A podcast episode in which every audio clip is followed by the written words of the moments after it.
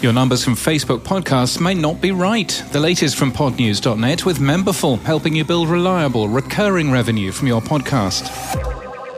We start with an exclusive today. Facebook's podcast app may not be as big as you think it is. A coding error means that it's making thousands of bogus partial downloads, and one major podcast hosting company is not filtering those out from its stats. You'll find our full report linked in our show notes and our newsletter today. Stitcher released data for twenty twenty-one showing their consumption data and separately data from a creator survey. forty-one percent of larger independent podcasters earn revenue from paid membership platforms like Memberful, Patreon, Glow or others.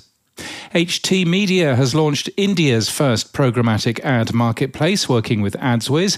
The company says that Indian podcast listeners will rise to one hundred seventy million by twenty twenty-three, which would overtake the total number of U S listeners.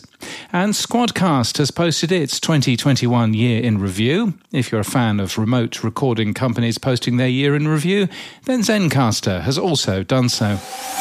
And in podcast news, nine twelve made it to the top of the best of the best podcasts of the year as compiled by Podyssey.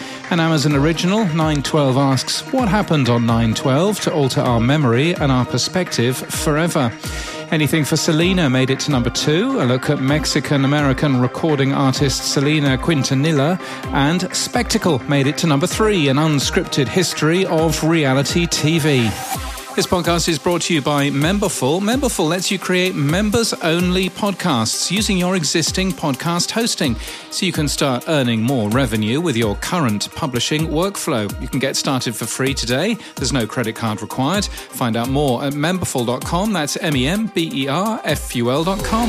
And that's the latest from our daily newsletter at pod news dot net.